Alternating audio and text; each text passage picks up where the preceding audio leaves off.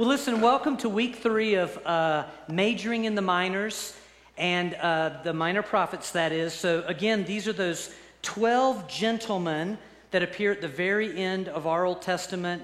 Um, again, we struggle to say their names, we don't know that much about them. And so, we've invited you to read along each week, and we're just going in order. So, uh, last week was Hosea. Everybody read Hosea. Somebody laughed. Uh, the, uh, this week is Joel, so y'all all read Joel. Next week is Amos, and there are nine chapters of Amos, so that's a chapter and then just a little bit more every day. And, and the reason, a part of the reason we're doing that is just because Bible literacy is something we take seriously. We want people to have a living personal interaction with the Word. Um, but also, these are survey style sermons, which means we're covering a whole book in one day. And so there's a lot more there than I can get to in one sermon. So we just invite you to read and, you know, even send me some questions. Those are fun. Some of y'all will email me during the week. It's always fun to kind of dig those out as well. So, um, having said that, uh, to get started today, we are going to pull at the, the, the thread of why. Okay, we're going to start with, with all 12 and just ask the question why? Why are all 12 of these minor prophets hammering away at the sins of God's people. I mean, surely there's something better to talk about than that, right? It's more than they could say. And, and it, here's why it's because during this, this period of history, it was particularly a very dark, sinful period in Israel's, uh, in Israel's life. And the thing about sin is that sin is a thief.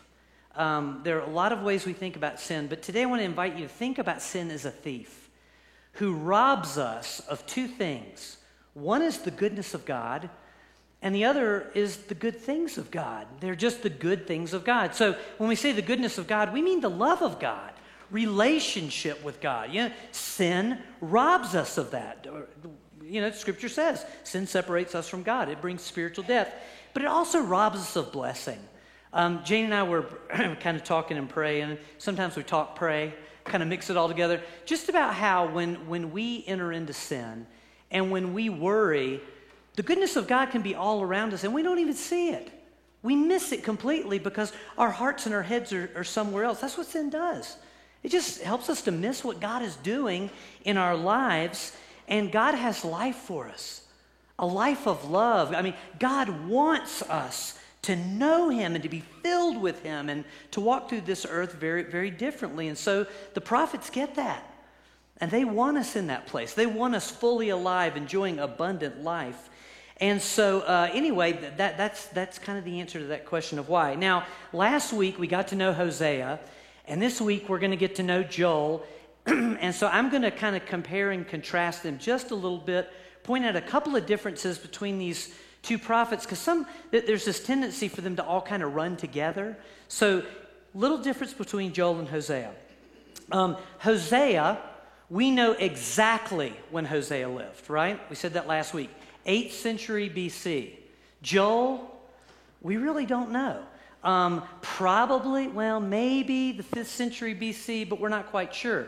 Um, because of that, we know that Hosea faced off against Jeroboam the second. I expected boos and rotten fruit after we learned about him last week. But Jeroboam the second, but again, because we don't know when Joel was here, we're not really sure who is in power. Um, Hosea specifies the sins of Israel. He lists them, he names them, he calls them out. When you get done with the book of Hosea, like we did last week, we know it was adultery, it was idolatry, it was neglect of the poor. Um, Joel never specifically says what the sins of Israel are during this period. But the sense in Joel is it's kind of like a family. You know, when parents speak and they go, we all know what we've been doing around here lately, and it is not good. There's that, that sense, that feel that, that the people know. And so all Joel has to do is just point to, hey, we're in a hole, things are bad, things are going to get a whole lot worse, and every one of us knows why. Um, and uh, the, the timing that they're speaking in is very different for Israel as well. The setting is very different. Hosea, last week we said that he got up and he prophesied in a time of prosperity, in a time of plenty. So it's like when, when Hosea gets up to speak, everybody's walking around in life is good t shirts. And there's even a sense as he's talking about, you know, hey, trouble's coming. Everybody's like, what, man, what are you talking about? My bank account is full. You know, there's plenty of food on the table. That my, my stocks are up. But in, in Joel, things are bad when he stands up to speak, and things are about to get a whole lot worse. So there's a very different urgency and a feel and a sense to both of these books. And then, then, of course, as we said last week with Hosea, it is an epic love story of the love of God. I mean, just the compassion of God for his people. And it really is, you guys are all where you are, but God is coming your way. Joel kind of kind of goes from the other angle where this is a calling of the people back to God. What Joel is doing is heart surgery on the people of God, and you'll see that in just a minute. Um, another thing you may have noticed this week as you read Joel is that this is a guy that knows the Word of God. Did anybody, anybody realize how many times Joel quotes somebody else in the Old Testament? Okay, I, I did a list for you, okay? Um, he quotes Isaiah, Amos, Nahum, Zephaniah, Ezekiel, Obadiah, Malachi, and Exodus. This man knows the word. And then, then finally, we're going to do this today. Since Joel is only three chapters long, and Joel essentially makes three points, we're going to, tr- I'm going to treat this sermon like a three act play, okay? Uh, act one, act two, act three. So, act one is the problem, act two is the plan, and act three, you know there's another P coming, right? Of course you do. The promise. Okay, so let me pray for us and then let's dive into act one. Father, we love you and we thank you so much for your word. We thank you for the riches of your word. And God, we, we today want to want to take a journey with you. Lord, we just invite you, Holy Spirit, to, to just shine light on us as we put ourselves underneath the Word of God. We're asking you today to speak to us, to motivate us, to move us into very green pastures of life with you. Lord, we, we can't do a thing apart from you. We can't even hear the Word of God. I can't even preach it without your help, Holy Spirit. So come and do that here in Jesus' name. Amen. All right, Act One, the problem. Um, Joel, as I alluded to a minute ago, uh, chapter one uh, opens. Joel begins in very dark days in Israel's life. Um, verse 2 Hear this, you elders. Listen, all who live in the land. Has anything like this ever happened in your days or in the days of your ancestors. I read that, and here's what happens to me. I go, okay, Joel, you, you got my attention. What in the world's going on? And the answer is very, very simple. Uh, it is locusts, drought, and wildfires, okay? Now, we might not be able to identify with the locusts, but the drought and the wildfires, all right? We, we got a little, little sense of this. And let me just read it to you. Verse 4 A mighty locust swarm Joel calls them an army. Verse 7 has descended and stripped everything bare. Okay? Um, they have, uh, we're talking vines, fig trees. The crops have been decimated by these locusts. You ever seen Bugs Life? All right? It's a whole lot worse than that. They just clean everything out. Uh, moving on to verse 10 through 12 drought, which has ruined the grain, the wheat, the barley, pomegranate, palm, and apple trees as the ground has just dried up. So drought has done its job, leading to a perfect scenario, Joel 2 19 and 20, wildfires which have devoured the pastures and have just burned up the trees. Oh, okay. Um, that results in Joel 118. Now we have cattle that don't moo. So the cattle don't moo anymore. They moan, Joel says. Can you imagine that? Moan. So the cows are moaning. The sheep are suffering. And he says in verse 12, the people's joy has just withered away. I bet it has. I mean, this is a nightmare scenario. But see, here's the thing Joel says, after all of this, people, all right, we're all on the same page here with how bad things are. Everyone's attention has been gotten. A greater day of the Lord is coming. It's a day of God judging the sins of his people. And Joel goes on to describe this day of the Lord so there's no mistake uh, in, in anybody's perception here. He says, The day of the Lord is coming, it's close at hand. And this is chapter 2, verse 2 darkness and gloom, clouds and blackness. A mighty army comes like dawn spreading across the mountains, such as never was in ancient times, nor ever will be in ages to come. Verse 6 At the sight of this army, nations are in anguish, every face turns pale. Verse 11 The Lord thunders at the head of his army. His forces are beyond number, and mighty is the army that obeys his command. The day of the Lord is great, it is dreadful. Who can endure it? Okay, so anybody feeling that at all? I mean, that, that, this is a big thing. And by the way, we, the way we know that this is about the sins of God's people is it's called the day of the Lord, right? So th- th- this is, a, and God is at the head of the army. So there's no question why what's coming is coming. And I think at this point we go, man, this feels so depressing.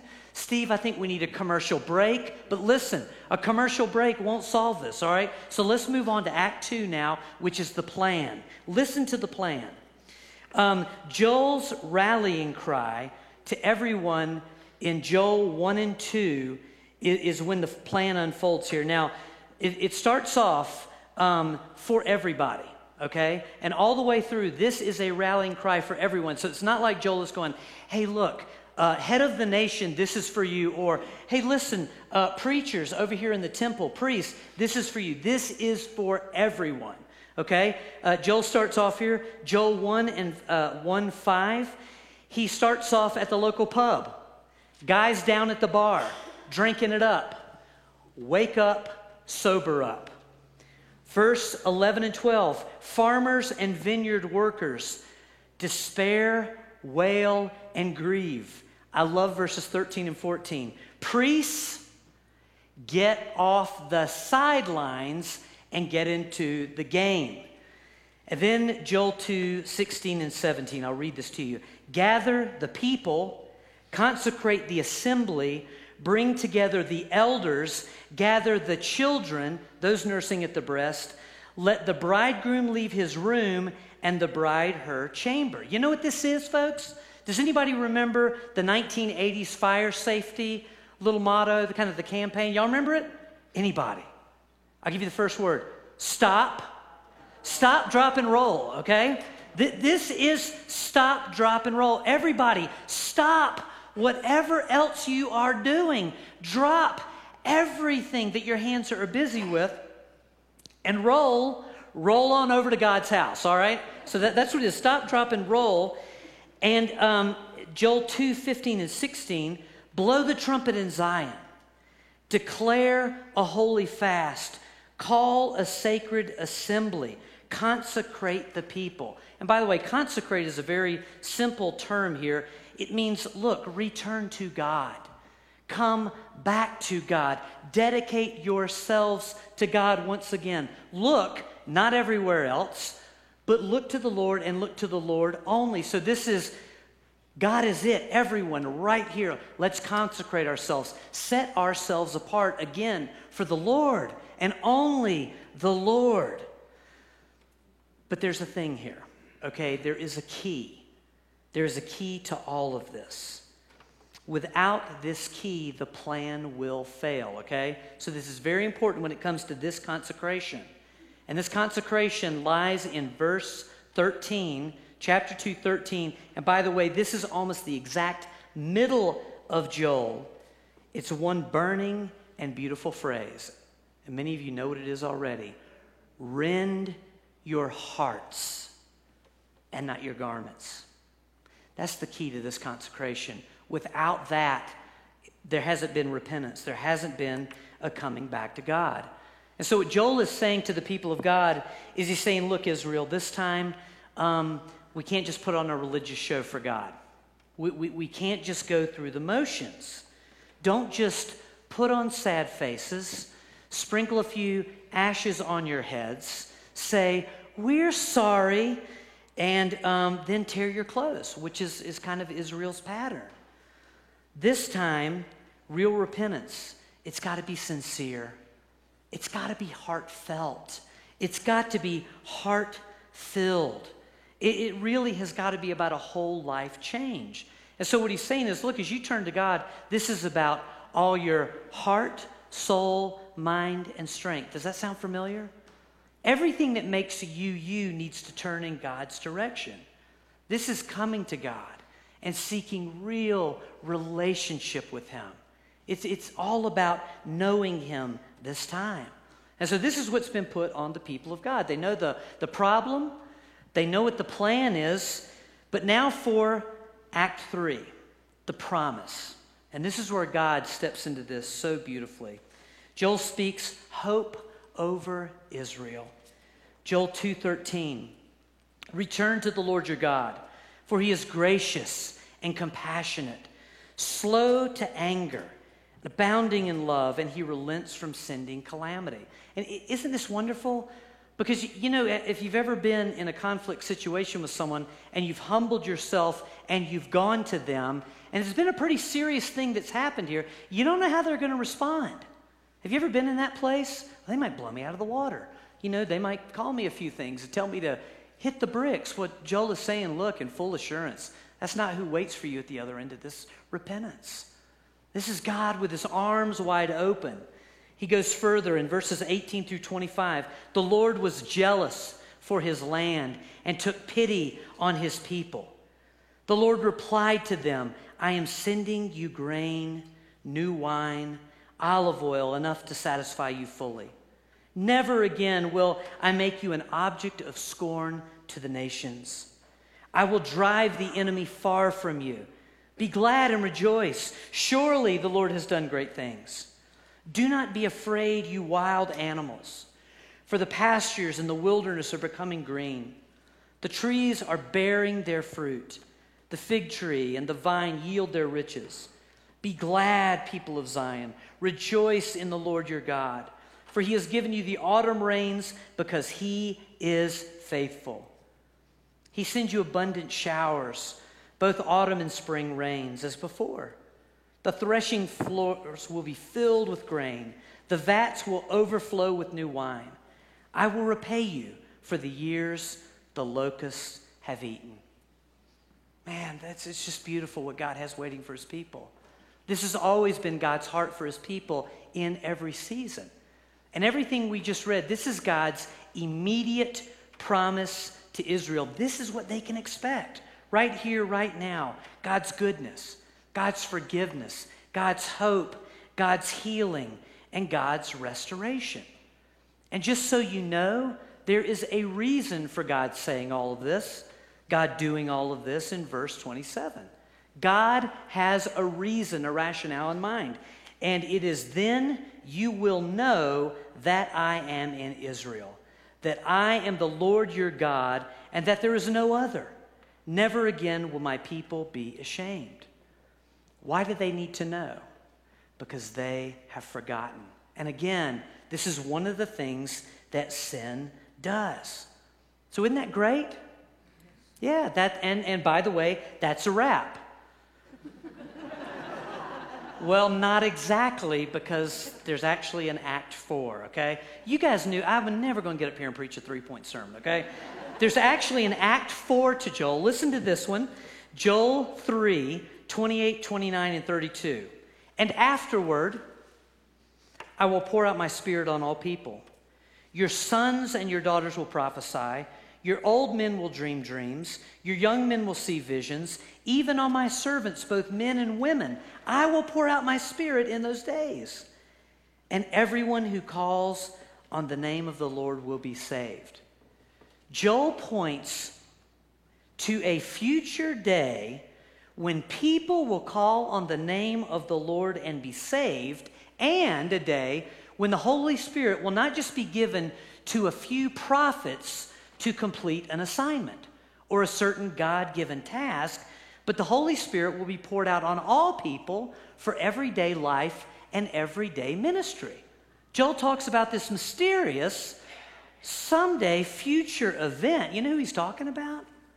Joel's talking about us.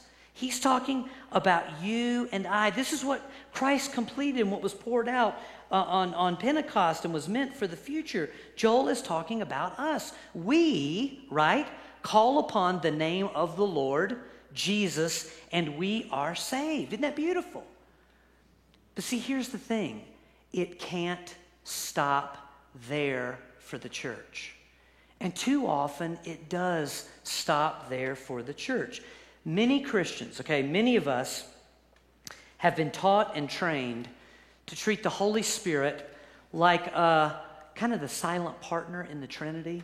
Um, you know, kind, kind of, uh, we, we need, with the attitude of, you know, we need relationship with God. We need relationship with Jesus. But the Holy Spirit, not so much.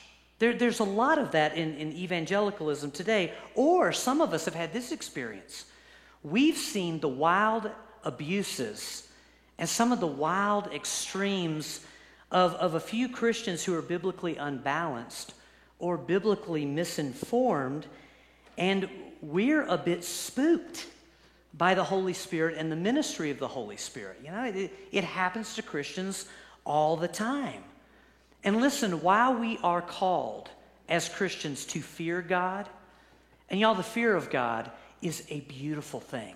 You know, the fear of God is, Lord, is, is this, this heart attitude of, Lord, everything you say is for me. You know, the path you have laid out, I'm walking in that path. The things that you say are deadly, you call sin, I'm going to stay away from it. Lord, my life is going to be about growth and maturity, and, and following you is the only way to do that. That's the fear of the Lord. Being afraid of God is not something that should happen to Christians.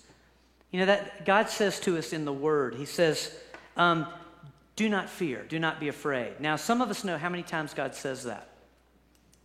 Do you might want to call that one? 365 times God says in Scripture, Do not be afraid. That's one do not be afraid for every day of the year. And so often those verses are in conjunction with him. If people have a moment where they see God in all of his holiness, it happens in Scripture. You know what the reaction is every time someone sees uh, God in all of his holiness or an angel in all of its splendor? Hey, that's cool. No, it's ah. It really, and that, that, that, it should be that way. That's theophany. That's a God appearance. God's first words, don't be afraid. I am with you. Do not fear. And, and just so here's the deal in a nutshell, okay? When it comes to the Holy Spirit and the Christian life, we need Him. We need, look around these days. We need the Holy Spirit filling and using um, Christians in this day and age. We need Holy, the Holy Spirit for ministry and life down here. We need him. We need relationship with him. We need him using us. Listen, if I have learned anything in my now 22 years of head pastor ministry experience, here it is. Over and over and over and over again in my life and in my ministry, I have experienced the difference between when I do something and he do, does something. When we do something and God does it in session meetings, the difference when we seek the face of God versus coming in with, well, here's what we're going to do, it's astounding.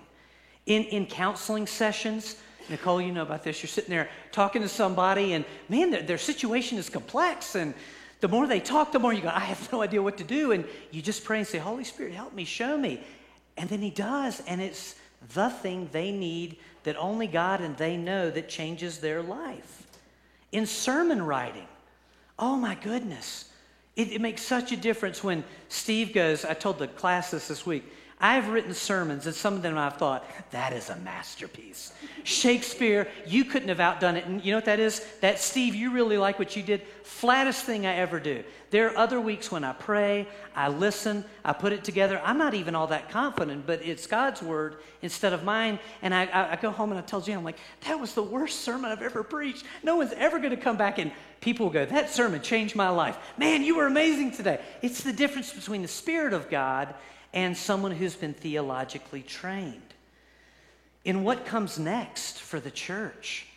You know, so often we come to crossroads um, as a session, as leadership. We could go this way or this way. Both of them make a lot of sense. There's one way that's right.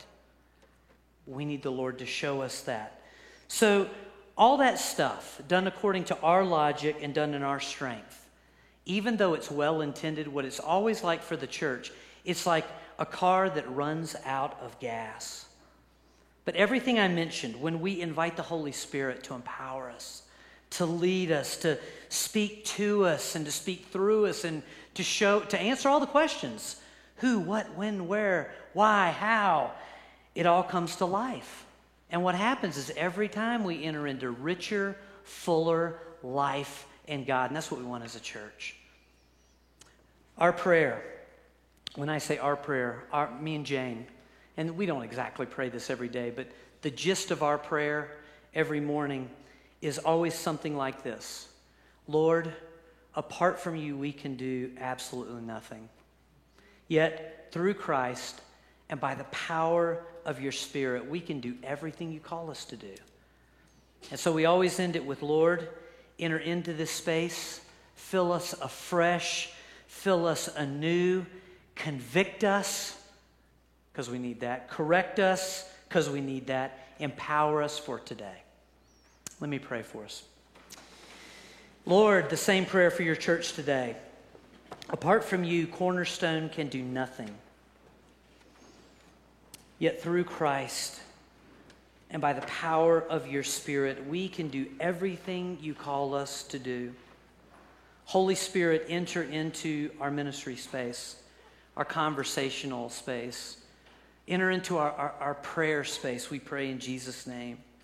Fill us afresh and anew. God, convict us, correct us, empower us for today. In Jesus' name, amen.